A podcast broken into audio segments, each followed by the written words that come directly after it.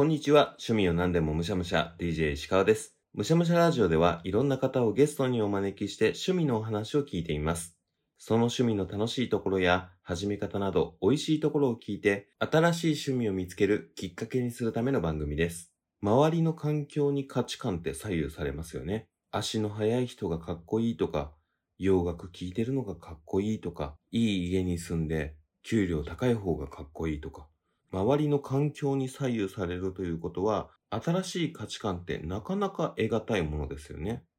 今日は僕が普段生活している考え方とは、また違う新しい捉え方をしている方がゲストに来てくださいました。それでは今日もいただきましょう。DJ シカのむしゃむしゃラジオ。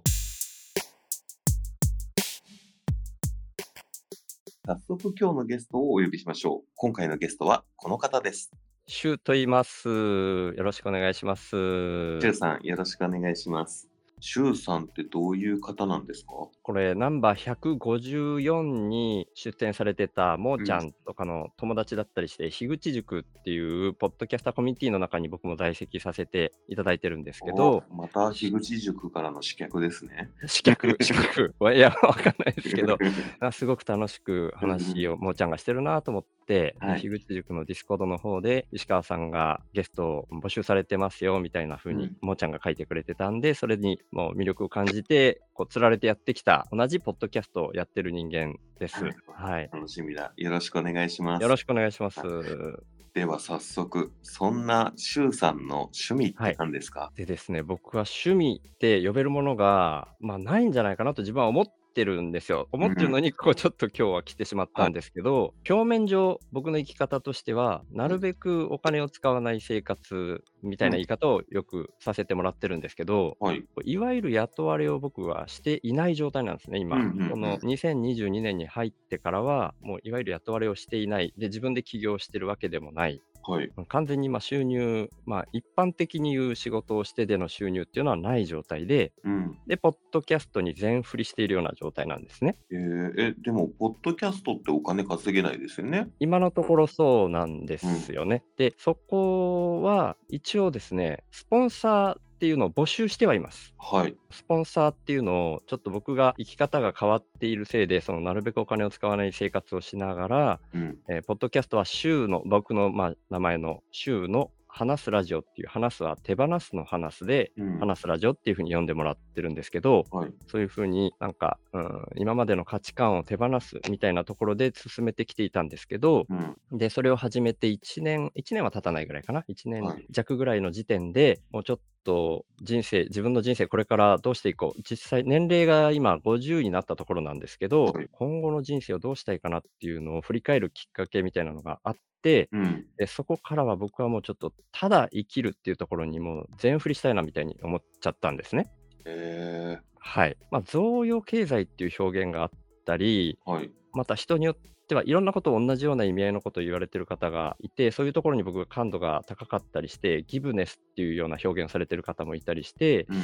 それを知る前に僕もちょっとこのポッドキャストをやりながらうん、アウトプットが先、インプットとアウトプットだと、うん。えっとアウトプットが先っていう風なところに全振りした方が世の中がうまく回るんじゃないかなっていう価値観になっちゃったんですね。はい。で、ちょっと僕の気質としてですね、うん。HSS 型 HSP っていう、はい。あの HSP っていうのを聞かれたことありますかね、石川さん？なんとなく文字面でぐらいのレベルです。あ、本当ですか。はいあの敏感さんっていうふうによはいく最近では言われるんですけど、うんはい、その気質だってことがこのポッドキャスト始めた後にはい分。かったんですね。僕はその樋口塾っていうところに属してるっていうふうにさっきも言わせてもらったんですけど、うん。もともとは古典ラジオを聞いたきっかけでポッドキャストを聞き始めて、うん。で、コテンラジオコミュニティに入ったんですね。うん。で、そのコミュニティの中にあったのが樋口塾っていう塾みたいな、塾うん塾塾とだいぶ違うんですけども、はいそういうグループがあって、うんそれが今はもうその Discord としても分かれたんですけど、はい。独立して樋口塾っていう Discord が始まったりはしてるんですけど、最初はコテンラジオコミュニティに入っていたりして、はい。で、コテンラジオにも出演されたことのある、うんあとは、えー株式会社コテンでしばらく働かれてもいたタカチンっていう才能博士みたいな感じの才能をえー診断するみたいなことをされあの得意にされてた方がいらっしゃってはい。でその方から HSP なんじゃないですかっていうふうに言ってもらえる機会がありがたいことにあってうん。で診断してみたらそれだったっていうことが分かったんですね。うんうん。なんですけどそういうコミュニティに突っ込んでいったりとか自分でポッドキャスト発信したりっ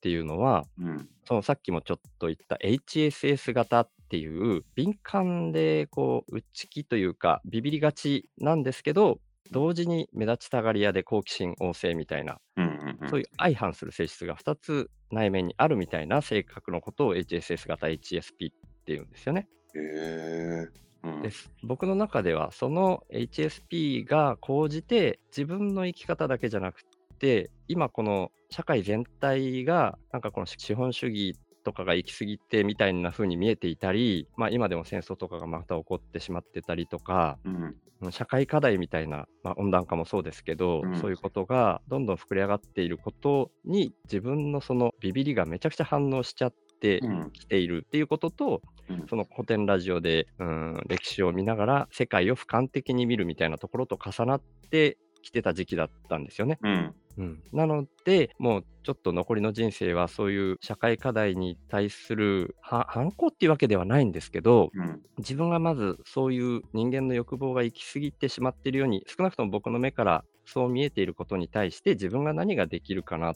で自分の気質を最大限生かして生きるとしたらもうそういう、うん、欲望に向かうんではなくてそれで僕はその欲望の象徴みたいな形でお金っていうものが便利すぎるみたいなこともうん。それの一端みたいに見えていたのでうん。それも自分から一旦全部手放してしまって、はい。で自分が 一番向いたことをやるっていうことにまずはこの貯蓄が尽きるまでは全振りしてみようかなっていうふうに思って今はそれを始めているっていう感じなんですね。なるほど。ちょっといくつか聞いてもいいですか？はいもちろん。今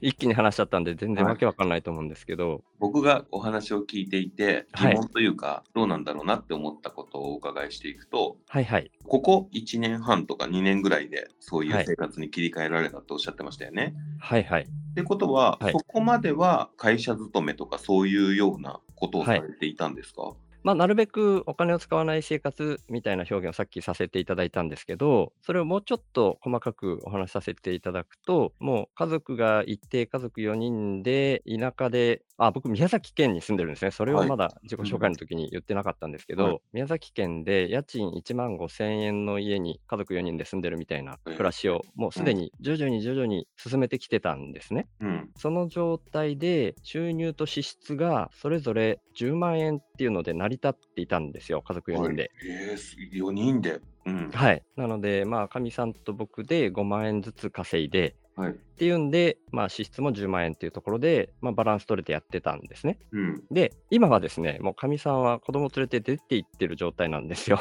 はい。それも1年半以上経つかな。うん。はい、でその後に僕はこの完全に収入をゼロにするっていう風に振り切ったっていう感じだったんですけど、でうん家族4人で10万円だったのがうん1人になったんですけど、はい。まあ、家賃は変わらないのでやっぱり僕1人でも5万円っていうのはかかってしまうんですよね。はい。でその5万円を賄えるぐらいのアルバイトみたいなのを、で僕が自分に一番いいペースっていうのを見つけていたのが週に3日ぐらい1日5時間ぐらいうん。を何かでアルバイトすれば、だいたい1ヶ月5万円ぐらいの収入になってたんですよ。うん。で、そういう条件で働けるのが農業系が多かったもんで、うん。で農業系のアルバイトをしていたっていうのが2021年までですね。はい。はいなる。でほど2022年になってからはもう完全に辞めてしまって、うん。うん。はい、さっき言ったようなポッドキャストに全振りして、はい。自分のこの価値観を発信することが僕には一番向いてるんじゃないかなっていうんで、それを発信しながら、でスポンサーを募りながらやっているっていう感じですね。お仕事しているというか、その農業だったりとか、お金を稼ごうとしているのが、周さんの気質には合っていなくて、はい。より自分らしく生きるっていうところを考えた結果、今の活動をされているっていうことですよね。そうですね。でも僕に向いている、向いていないっていうよりは、ぼうん。僕自身が生き残れるかどうかっていう、その個人単位のことよりも、うん。世の中全体の方が気になりすぎちゃったっていうあ表現の方がちょっと正しい感じなんですよね、僕の感。覚としては。もうそっか。10、0ではないんですけど、はい。世の中のバランスを取りたいみたいな。うんうんうで、ん。ここのぐらい極端なことをするやつが1人ぐらい現れないと、なかなかこうやって生きてても意外と幸せそうに生きてるなみたいに、うんうん。もし僕が僕の生き方を外の方が見て見えたとしたら、それは何かみんなのこういうこのぐらいの暮らしができないと幸せじゃないみたいに思い込んでることとかも、もしかしたらほぐせるかもしれないなみたいな気分もどっかにあったりする。んですよね。うん、そういうことですね。そういう生活をしていく中で、やっぱ生きていると、はい。そのさっきおっしゃったように必要な家賃だったりとか、はい。どうしても極限までミニマムにしても、ゼロには。はいなかなかできないじゃないですか。生きていくそうですね。はいはい。で、貯蓄だったりとか、あとはうんうん。5万円かかるか5万円稼ぐみたいな感じのところのイーブンにしていくっていうところは理解ができるんですけれども、はい。あこれ多分経済的に毒されている部分があってっていう発想なのかもしれないんですけれどあ、も、いやいやい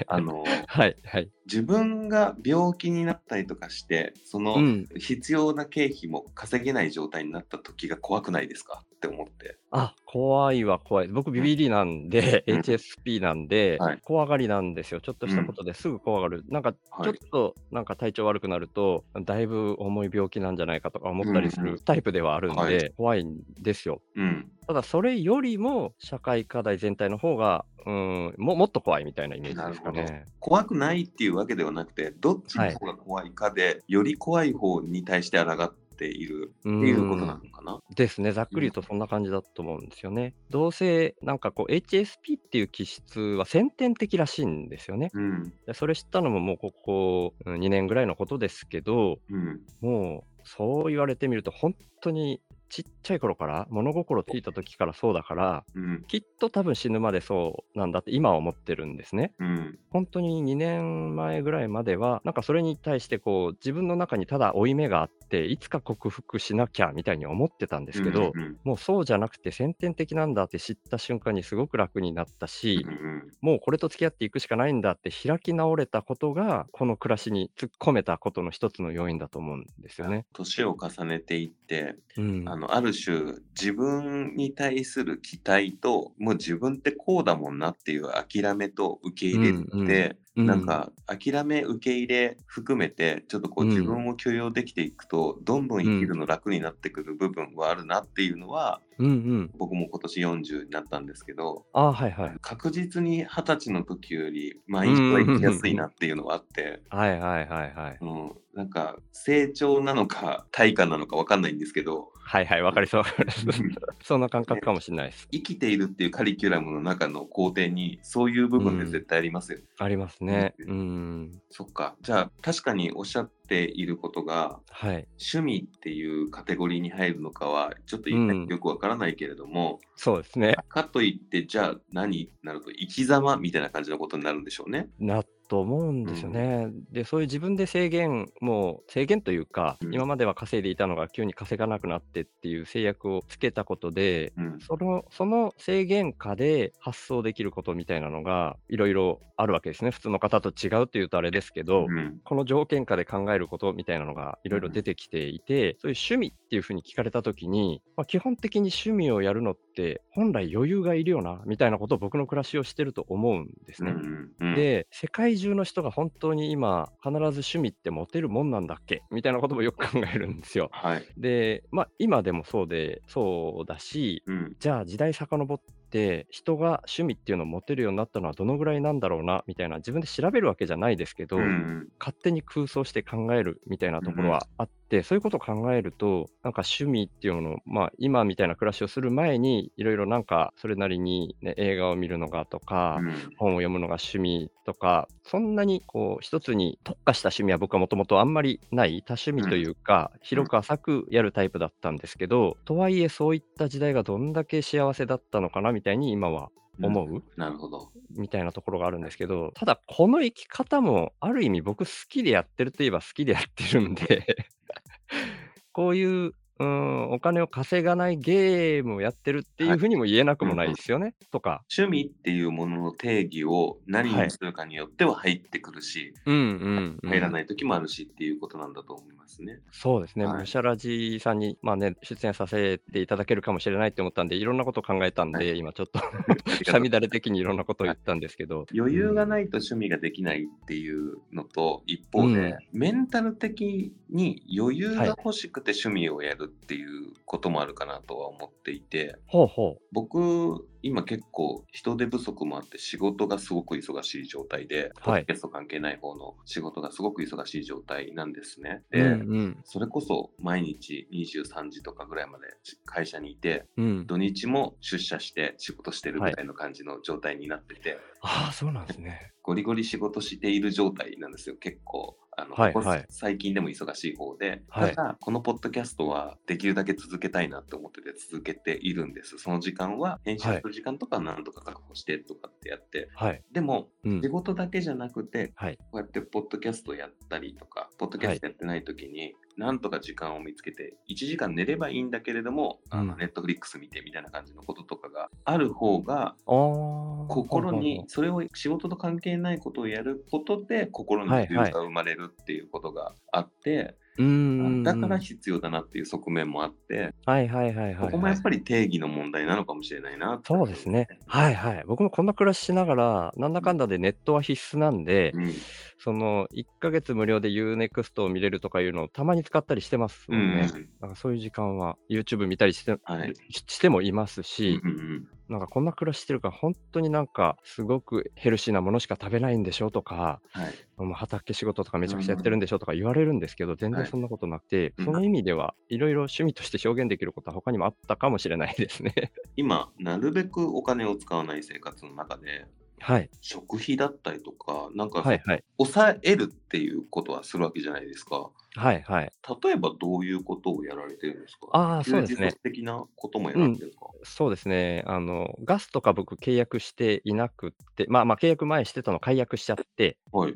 で、ホームかまどっていうのがあるんですけど、うん。ホームセンターとかに売っていて、うんそのホームかまどの上に、羽釜っていう昔お米を炊いてたものとかを乗せたり、まあ羽釜じゃなくても、なんか下でその、うん火を炊いて、なんか飯合水産みたいなことができたりとか、うん。そういうものがあるんですけど、うん晴れた日は基本的にそれで羽釜でご飯を炊いてっていう風にやっているし、雨水を浴槽に溜めて、で、うんお風呂お風呂もね、その水だけなんですよ。うん。で、給湯器とかも僕今使ってなくて、真冬であってもその水をちょっとずつすくって体をこするだけにしてたりとか、うん。ちょっと頭おかしいぐらいストイックな感じでやってるっていうところはありますね。う。うん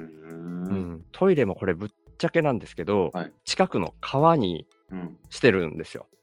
大も小も。うん。まあ、小はもうその辺に多少したりしますけど、はい。うん。ぐらいな、ちょっとそう、自給自足っていうとあれですけど、はい。ただそのお米もちょっと作ってたりはするんですけど、うん。借りることが一応できていてっていうところでは作ったりはしてるんですけど、まあ、畑もほんほんの申し訳程度の家庭菜園みたいなことあるんですけど、その時間の使い方があんまりうまくなくて、うん。あんまりそっちはうまく回ってないので、うん。うん、食費というか、メインのその食べ物としては、やっぱり野菜を買って、それを食べてるっていうのがメインにはなっていますね。うん。あでもそうやって抑えながらも今の生活をされてるわけなんですね。そうですね。ううんん。そういう生活をするっていうところは一定のこう分かるなっていう気持ちがあるのと、はいはい。でもそことポッドキャストとかで配信していくっていうのが普段あんまりこう結びつかない気がするので、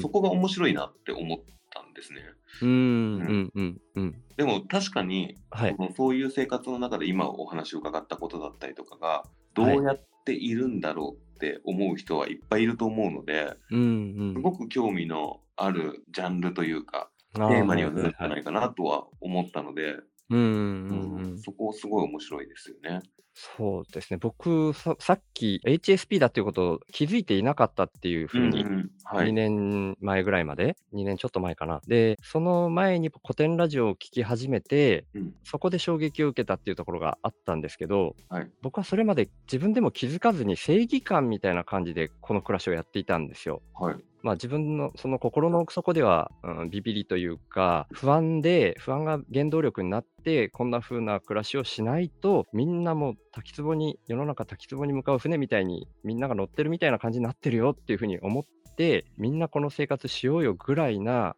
勢いで Facebook とかで発信したりしていたんですね。うん、なんですけど、古典ラジオちょっとその農業のアルバイトをしながら進められて聞いてみたら、うん、なんか僕がやってる活動以上に人間がこう今まで、今までというか、今、現代人の前提として考えたことが時代とか、時代というか過去の歴史の長さだったり、そういうことを振り返ってみるとどんなにちっぽけに感じられるかとか、そういうふうなことを、うん、強制的じゃないですけど、自分の心から気づかされるみたいな体験を僕自身がさせてもらえて、うん、そういうふうな届け方じゃないと意味がないなみたいに思ったっていうところがあるんですよね。だから僕自身が本当に人にこの暮らしを強制するみたいなところがもう完全にゼロに近い状態にならないと、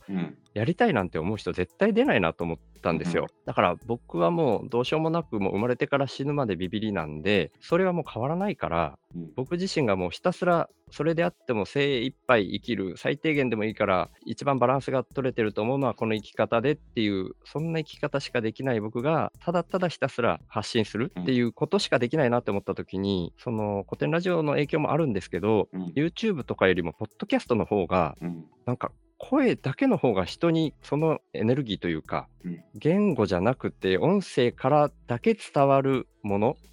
みたいなのがすごくあるなと思ったんで、うん、だからポッドキャストに振り切っちゃってるっていうところはあるんですよね。わかります。僕もポッドキャストの好きなところはそこだし、うん、だからこそ今こうやって周さんとお話ししてるのも、うん、あのポッドキャスト用のアプリを使ってお話ししてるんですけれども、はいはい、あの他の方とお話しする時も大体同じなんですけど、うん、なるべくカメラがない状態でお話しすることにも意味があるかなってちょっと思っていて。ああ、そうなんですね。はい。はいはい。副産物ではあるんですけど、はい、声のみに集中して、喋っていることのみに集中してお話できるっていうのは、まあ、うんうん、アイコンタクトができない分、喋るのが重なっちゃったりとかっていうことは当然起きるんですけど、あはいはい。まあ、顔出してお話ししたくないよっていう方とかもいたりとかするっていうのもあるから、やりやすいっていうのもありますし、はいはい、僕自身がお話の方に完全に集中できるっていうことも結構重要だなって思ってやってるんで。なるほど、なるほど、なるほど。ポッドキャスト、そこがいいな、その、絵使わなくていいところは結構いいなって思うのは思ってます。うんうんうん、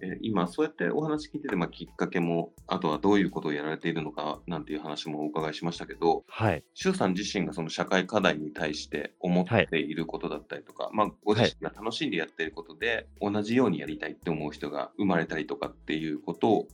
思っているわけじゃないですか。うん、そうですね。はい。難しいとは思うんですけども、その、ゴールというか、この活動をしていく中で、周さんが思い描いている未来像としては、はい、具体的に言うとどういうことになるんですかね？それさ序盤の方でですね、うん、僕、インプットが先じゃなくて、アウトプットが先っていう表現させてもらったんですけど、はい、うん。はい。なんか、僕の中ではインプットが先っていうのは、今のこのお金を使った貨幣経済、うん、がそういうインプットが先になってるって思ってるんですね。うん、その何かを自分がインプットとしていただかないと、うん、この商品渡しませんよだったりこのぐらいの条件で働いてくれないと給与を渡しませんよだったり全部条件付きだっていうふうに僕の目からは見えてるんですね。なるほど。メリットを感じない限り関わりませんよって言っているっていうことですよね。あそういうふうにも、うん、言えると思いますしなんか条件付き、うん、交換条件みたいな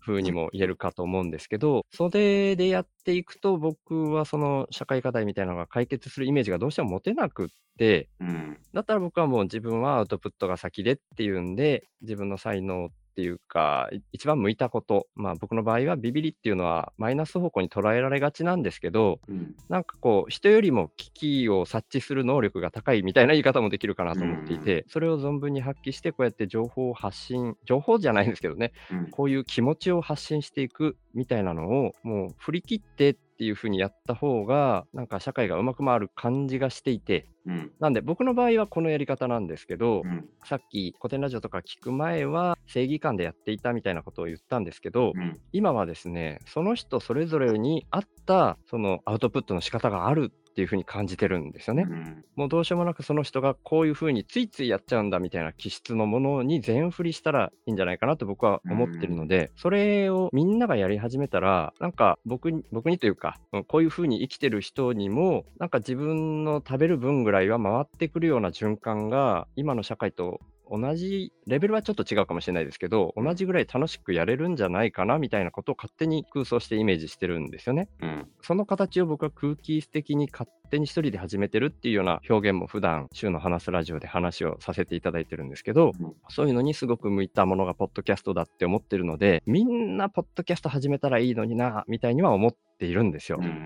で、そんな中で、うーん、みんな自分の気質に向いたアウトプットを始めて、それで循環する社会みたいなのが来たら、もしかしたらお金っていうのは必要なくなってるかもしれないって思って、うん、やってるんですけど、僕が死ぬまでにそれが実現できるイメージは本当は明確にはないんですけど、うんなんでスポンサーを募ってはいるんですけど、最終的に僕が理想郷的にイメージしてるのはそういう状態ですうんね。うんなるほど。はい今の日本というか、今の世界で考えると、はい。周さんがやろうとしてることは、おそらくとてつもなく大変なことというか、うん、うん。あ、の、明日それが叶うっていうのはなかなか難しいうん、部分はやっぱあるじゃないですか。うん、うんい。やそこにその周さんの思いがあってはい。挑戦しているっていうのはすごいですね。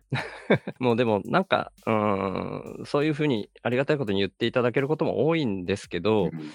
なんか僕にしてみたらもうどうしようもなくこの生き方にしかなりませんでしたみたいな、うーん、た、た、なんていうんですかね。最、最底辺に行き着いた？みたいな、そんな気分なんですよ。そんな気分なんですけど、僕としては、まあ割とそこでやっと落ち着けたみたいな気分もあって、うん。ずっと失う不安みたいなのと戦っていたんで、うん。もうこれ以上失うところないところところまである意味来てるので、うん。うんそうですね、今、ポッドキャスト仲間とかと、その週の話すラジオ以外にも、実は4本ぐらいポッドキャストを人と喋りながらやったりしていて、うん。ま、もう毎日配信に近いレベルになっているんで、まあ、楽しく生きてはいるっていう感じですけどね。なるほどね、はいあなんかうんこうやってその周さんとお話をしていると、はいそ。の週の話すラジオの話すが、はいこう放つっていうコールとこのあ、そうですね。手放すの話すで言わせてもらってますね。うん。その意味合いがめちゃくちゃ深いなっていうことが分かった。そうですね。まあ、あの始めた時にはまだ HSP って気づいてなかったんで、どっちかっていうと正義感でこう、みんな手放そうぜみたいなうん押し付けがましい気分で始めたんですけど、まあ、今変わらずに、その表現自体は変えずに来られてるんで、まあ、うん合ってはいるのかなっていうふうには思ってますね。すごいタイトルと合ってるなってお話聞いてて思いました。ありがとうございます。今お話しいただいた活動が趣味だと仮定した場合、趣味はいはいにカテゴライズするとした場合ではあるんですけれども、うん。その周さんの活動という沼にはい。石川をはめるとして、まず僕は何をやったらいいと思いますか、ねえ、もう僕もちょっとムシャラジを最初の30回ぐらい聞かせていただいた中で、これは聞かれるんだろうなと思ってはいたんですけど、はい。うんもうだから僕はさっきもみんなポッドキャストをやったらいいのにっていう、そのポッドキャストはもう石川さんは僕以上にやられてるんで、ちょっとこれ以上、うん、うん、石川さんをはめる、もう僕の中ではまってるように見えてるんですよねなんで、まあ、このまんまお互い突っ走っていきましょうみたいはない気分でうんいますね。ちゃんと答えになってるかわかんないですけど。いや、ありがとうございます。ポッドキャスト仲間としてね。はい。なるほどね。ちょっと僕の中にあまりない、これまでなかった発想のお話をお伺いできたので、はい。うんそういう意味では僕は今回インプットをしてしまった部分があるんですけど、はいはいはい。条件付きではないですからね、でもは、はいうんはい 大丈夫なインプットだと思いますけど。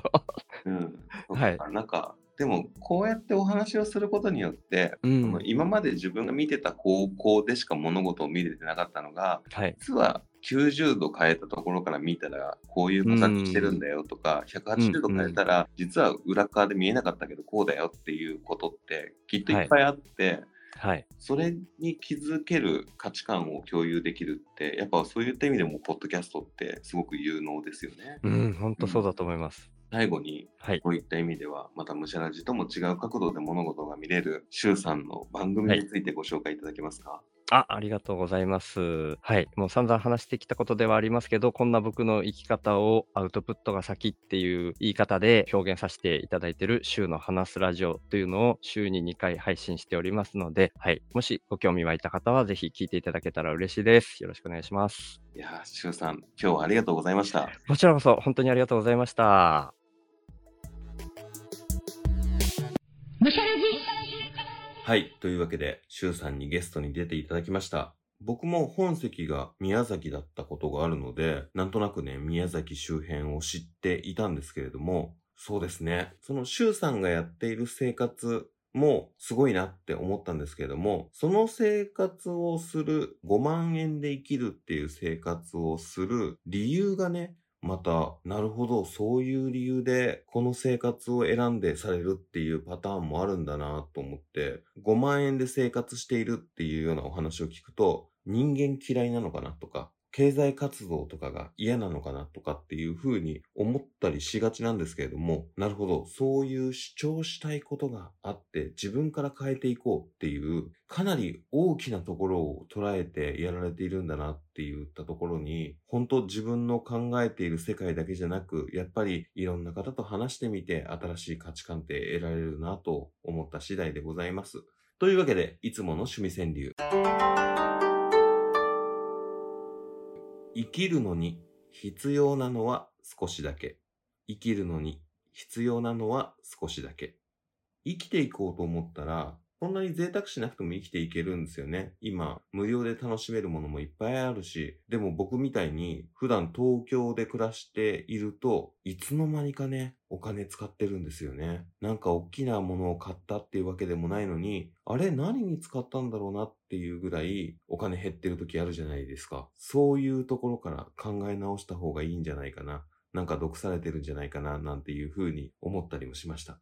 というわけで、いつものゲスト募集です。どんな趣味でも構いません。番組に出演してみませんか？あなたの好きなものの話を聞かせてください。むしゃらじに出演してみてもいいよと思った方、X で固定しているポストにいいねをお願いします。もちろん直接 DM いただくのでも構いません。メールもご用意しております。メールアドレスはむしゃらじお gmail.com。むしゃらじおは musharadio です。皆様からのいいね、DM、メールお待ちしております。最後に、むしゃらじは Spotify、Apple Podcast、Google Podcast、Amazon Music、KKBOX、YouTube などで配信しています。内容はどれも同じなので使いやすいものでお楽しみください。その際、番組のフォローや評価を何卒よろしくお願いします。それでは、今回は5万円生活をいただきました。ごちそうさまでした。お相手は石川でした。バイバイ。